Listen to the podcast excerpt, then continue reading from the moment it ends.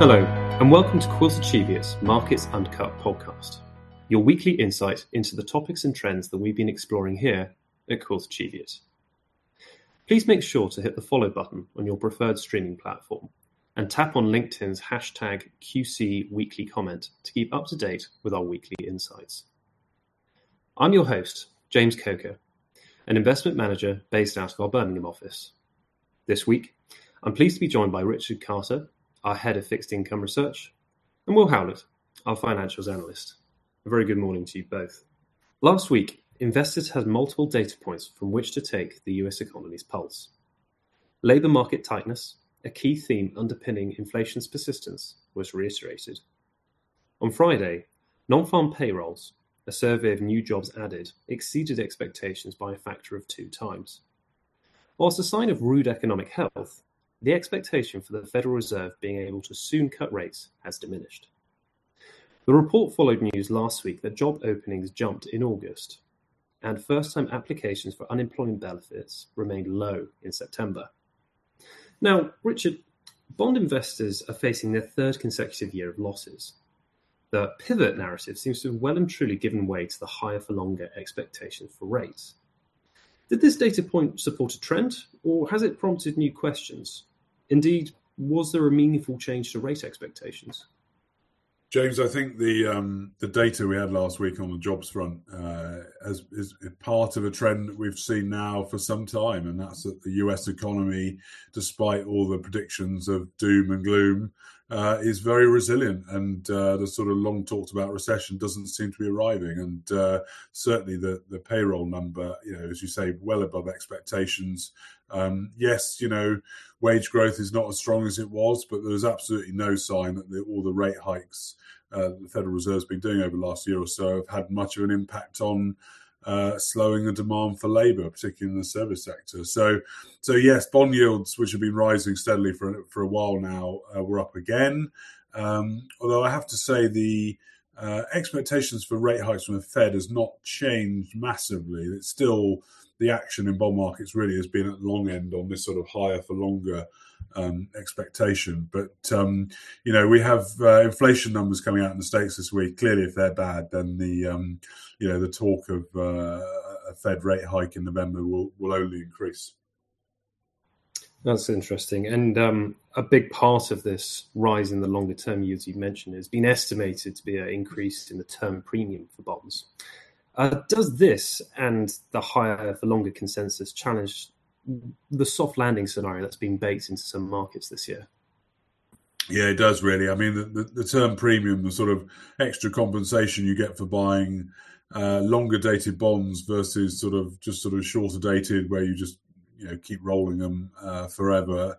Um, that term premium has been uh, rising. That's partly a function, as you say, higher for longer, but also I think um, concern about issuance uh, trends. You know, massive uh, uh, government deficit in the, in the states, uh, which is surprising at a time when the economy is pretty strong, uh, and also less demand for from for bonds from central banks now doing quantitative tightening rather than quantitative easing, which obviously a reversal uh, of the trends we had since the financial crisis. So yes, I mean the, the further those yields go up, the potentially the more impact there is on the um, economy, not least uh, corporate borrowing costs, but also uh, mortgage rates. I mean, mortgage rates in the states now well over seven and a half percent.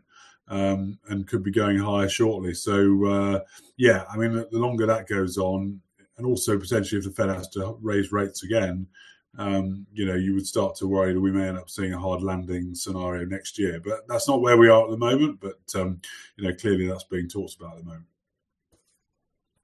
Certainly, and it's something we must certainly remain vigilant of. Uh, moving from the US, we must also acknowledge uh, the unfolding developments in the Levant. Our thoughts are very much with those affected.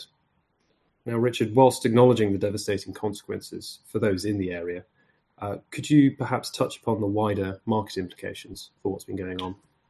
Yes, so this obviously came as a big shock over the weekend. What's been going on uh, in Israel uh, and, and, Gaza? Um, I mean, unfortunately, um, it's part of the sort of cycle of violence that we've seen in the area for for a long time. So I suppose, in that sense, um, market the markets might be sort of you know less shocked than they otherwise would be you know compared to a sort of you know whole Russian invasion of Ukraine scenario for example um, I think the wider implications for markets as things stand if it's just a sort of um, uh, part of the ongoing you know cycle of violence between Israel and Palestine and Palestinians might not be too severe for markets other than kind of what we've seen a brief you know a bit of a pickup in the oil price bit of a rally and uh, sovereign bond yields. I mean, the, the, danger, of course, and you know, the, the attacks were you know extreme. You know, you could argue sort of on a par with 9-11 or something.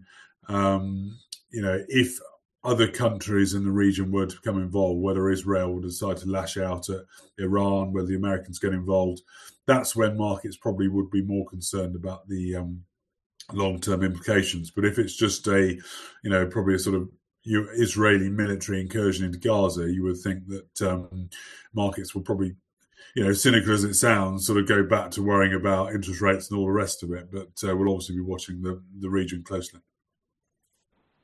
Yeah, I mean, it's interesting you can bring it back full uh, full circle to uh, interest rate expectations. I mean, I know this morning that the Fed funds futures hasn't really moved off the back of this. Does that to your mind imply that the oil squeeze this morning is up uh, between three and five percent is expected to be temporary, or does this perhaps speak to other factors like uh, the US's energy independence? Yes, partly. I mean, I think um, we should also put in the context of you know there's been a lot of talk about oil recently.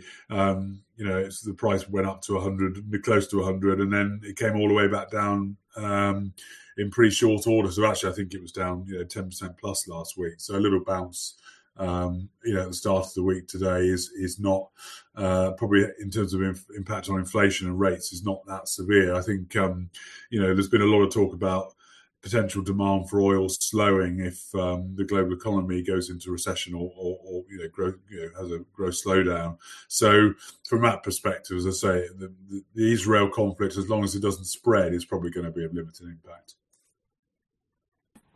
Thank you, Richard. Very comprehensive as always. Um, now, it's also been a very challenging year for challenger banks. In March this year, we saw the failure of three US regional banks. Though not necessarily a challenger, listeners will not have missed the epochal collapse of Credit Suisse. Now, here in the UK, high street newcomer Metro Bank ended last week on an uncertain footing. Will, could you please set the scene for us? Uh, firstly, who are Metro Bank and how does their business model differ to that of other well known incumbents? Uh, yeah, Metro Bank launched in 2010 with great fanfare as it was the first new high street bank in over 100 years to be granted a license. In terms of how they differentiated themselves, it was really about their service levels relative to the incumbent banks. Um, so, really promoted through their branch network, which were largely in busy high street locations. I'm sure we've all seen the metro branches, um, and they were really used as a form of marketing uh, versus the incumbents and to really drive deposit growth as well.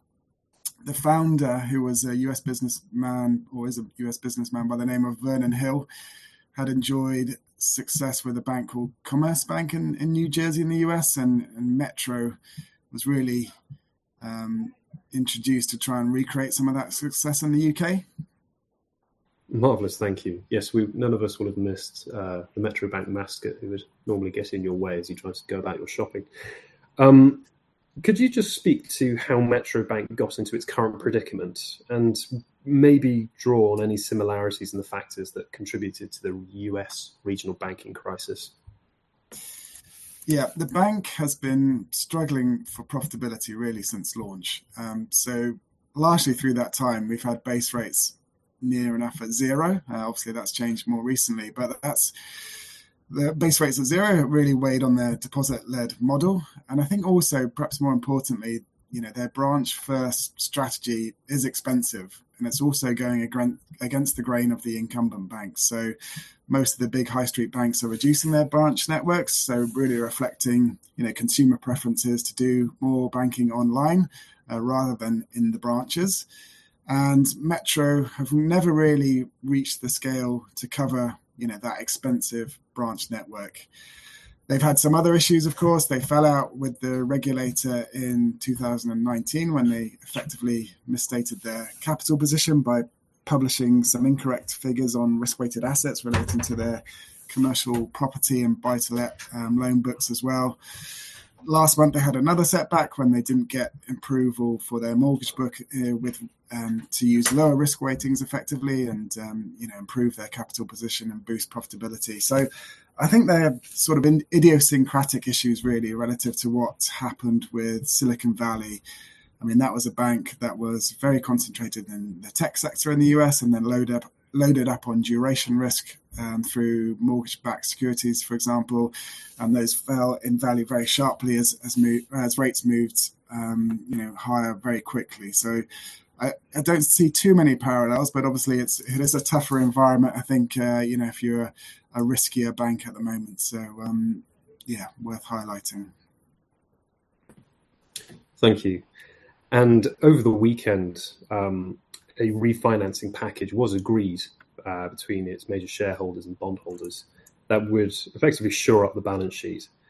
Uh, what would, had that not come to pass, what would the systemic risk of a Metro Bank failure had been, would have been to the UK banking sector in general?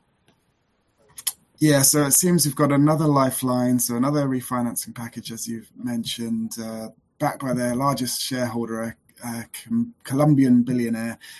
Also, some debt refinancing in there as well. Uh, looks like some haircuts for the tier two bonds as well, for example, taking sort of 40% odd haircuts on, on some of those tier two bonds. They're also looking to sell off some of their residential mortgage book as well um, to improve their capital position. So you've got a few things going on in order to shore up the balance sheet. Um, I struggle to see that it's sort of systemic. Um, you know, if, if, if they hadn't uh, got this lifeline, just remember it is relatively small in the scheme of things. So Metro Bank, even with a loan book of sort of twelve and a half billion, you know, you're just a fraction of the size of some of the the largest incumbent banks. So you know, compared with Lloyds at sort of 100, uh, 450 billion. So Metro really a fraction of the size of the big incumbent banks. Um, but yeah, nevertheless, obviously creating some headlines at the moment, but good to see a refinancing package has been agreed on in the near term. That was really useful, Will. Thank you. Just zooming out again, uh, this week heralds the start of the Q3 reporting season. Among the first on the docket, on the earnings docket, always the banks. Uh, Will, what can investors expect from this Q3 reporting season, and what should we be focusing on? Yeah, the US banks kicking off with uh, JP Morgan, who always seem to clear a high bar. So they're reporting on Friday this week. I think, you know, there will be the, the normal nerdy focus on things like net interest margins. I think some signs of green shoots for investment banking, or certainly that's the message that is being portrayed by the big banks. Perhaps as we near the end of the, the rate hiking cycle, you know, there's a bit more, um, you know, the, the bid ask spread between buyers and sellers just reduces a bit if there's more confidence that we've reached the end of that rate hiking cycle. So, you know, to debate whether that is the case, but certainly that's the message that the, the US banks are talking about. There's going to be discussion on capital. So the US is tightening some regulation here. So we need to understand the implications. I think asset quality will be fine because unemployment is remaining low, as uh, Richard has mentioned. You know, that recession is, seems to be being pushed back ever more. So, you know, I think asset quality will be holding up. I think what will be particularly in focus this quarter is the losses on the bonds on banks' balance sheets as rates have moved higher. And you've seen, you know, 10 year um, yields have moved, you know, ever higher since the, the first half results. So, um, some banks are looking worse than than others on that. J.P. Morgan actually handled this um, much better than some of the other large banks. So it's much much smaller losses on those um, those bonds and than than some of the others. So Bank of America, for example, looking a little worse on that. Um, so I think that will be in focus as well. Um, losses on on bonds. Um, but yeah, we'll we'll learn more on Friday. That's marvelous. Thank you. And do you reckon with these uh, losses that they may have to report on their current bond holdings that they're going to be less likely to participate in other financing activities like sort of the LBO sector in private markets? Um, yeah, there's there's I think that they we're still working through some of the, the losses that have been taken there. I think that's that's a fair comment. And what you have seen is some of the alternative managers being able to exploit that opportunity um, by providing financing where some of the banks have, have pulled back. Um, I think that's that's a good observation. Um, yeah, I think again it sort of depends on the bank. Some some banks are, are very profitable. Let's look at someone like J.P. Morgan, where they have that 17% return on tangible equity target. So they build capital very quickly, so they're able to withstand or uh, adapt to different capital regimes very quickly. Um, so I think it's it's a case by case with um, as it ever is with um, with some of the banks.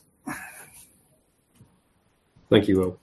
Um, and indeed, thank you both for those great insights, and to you all for listening. Did you enjoy our discussion today? We'd love to hear from our listeners, so please do review the show now wherever you're listening. Share it on your socials and tag us at Quilter Cheviot. To make sure you don't miss a future episode, please tap the subscribe button. We'll be back next Tuesday. But in the meantime, please head over to our website on www.quiltercheviot.com where you can read the accompanying market overview as well as subscribe to the weekly comment newsletter. You can also stay up to date on our thoughts on markets, industry insights, and upcoming events and webinars on our website and our social media pages. Finally, do you have a question you'd like to ask one of our experts for our next podcast? Simply ask them via the weekly comments page on our website. We would love to hear from you. And that's it for today. So thank you once again to Richard and to Will for your time, and to you all for listening. We'll see you next time.